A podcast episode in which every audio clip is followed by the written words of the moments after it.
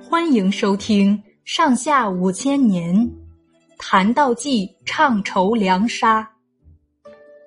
宋武帝刘裕在南方建立了宋朝后，过了十九年，北魏太武帝拓跋道灭了十六国中最后一个小国北凉，统一了北方。从东晋灭亡后的一百七十年的时间里，我国历史上出现了南北两个政权对峙的局面。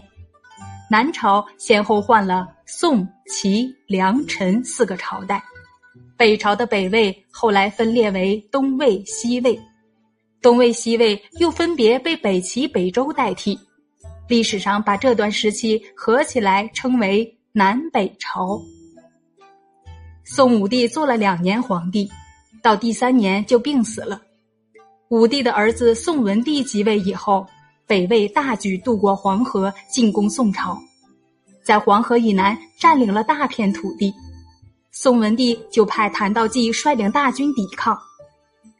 有一次，北魏兵进攻济南，谭道济亲自率领将士到济水边，在二十多天里跟魏军打了三十多仗，宋军节节胜利，一直追到历城。这时候，谭道济骄傲起来。防备也有点松懈了，魏军瞅准这个机会，用两支轻骑兵向谭道济的宋军前后两翼发起突然袭击，把宋军的辎重粮草放了把火给烧了。谭道济的将士虽然英勇善战，但是断了军粮也就没法维持下去，准备从历城退兵。宋军中有个兵士逃到魏营投降。把宋军缺粮的情况告诉了北魏的将领，北魏就派出大军追赶谭道济，想把宋军围困起来。宋军将士看到大批魏军围上来，都有点害怕，有的兵士就偷偷的逃跑了。谭道济却不慌不忙的命令将士就地扎营休息。当天晚上，宋军军营里灯火通明。谭道济亲自带领一批管粮的兵士，在一个营寨里查点粮食。一些兵士手里拿着竹筹，唱着计数；另一些兵士用斗子在量米。有人偷偷的向营里望了一下，只见一只只米袋里面都是雪白的大米。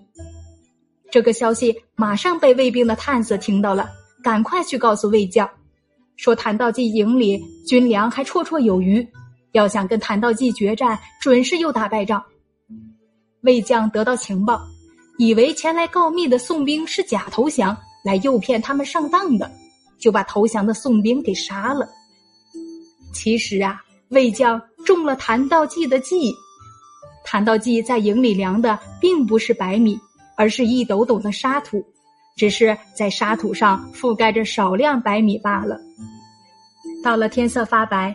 谭道济命令将士戴盔披甲，自己穿着便服，乘着一辆马车，大模大样的沿着大路向南转移。魏将被谭道济打败过多次，本来就对宋军有点害怕，再看到宋军从容不迫的撤退，吃不准他们在哪儿埋伏了多少人马，就不敢追赶。谭道济靠他的镇静和智谋保全了宋军，使宋军安全的回师。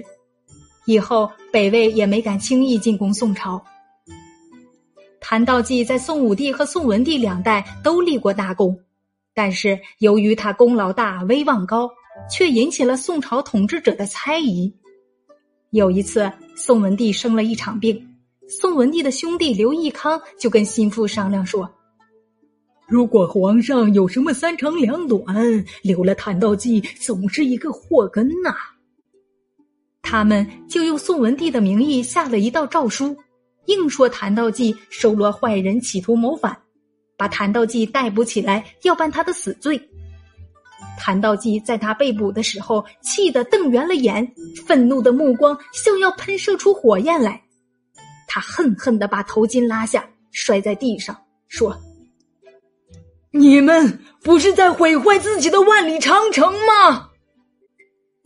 谭道济终于被杀了。这个消息传到北魏，魏朝的将士都高兴的互相庆贺，说：“哈哈哈，谭道济一死，南方就没有叫人害怕的人了。”后来宋文帝也很后悔。有一次，北魏的大军打到江北的瓜埠，宋文帝在健康的石头城上了望远处，很感慨地说：“，如果谭道济还活着的话，不会让胡姬横行到这个地步呀。”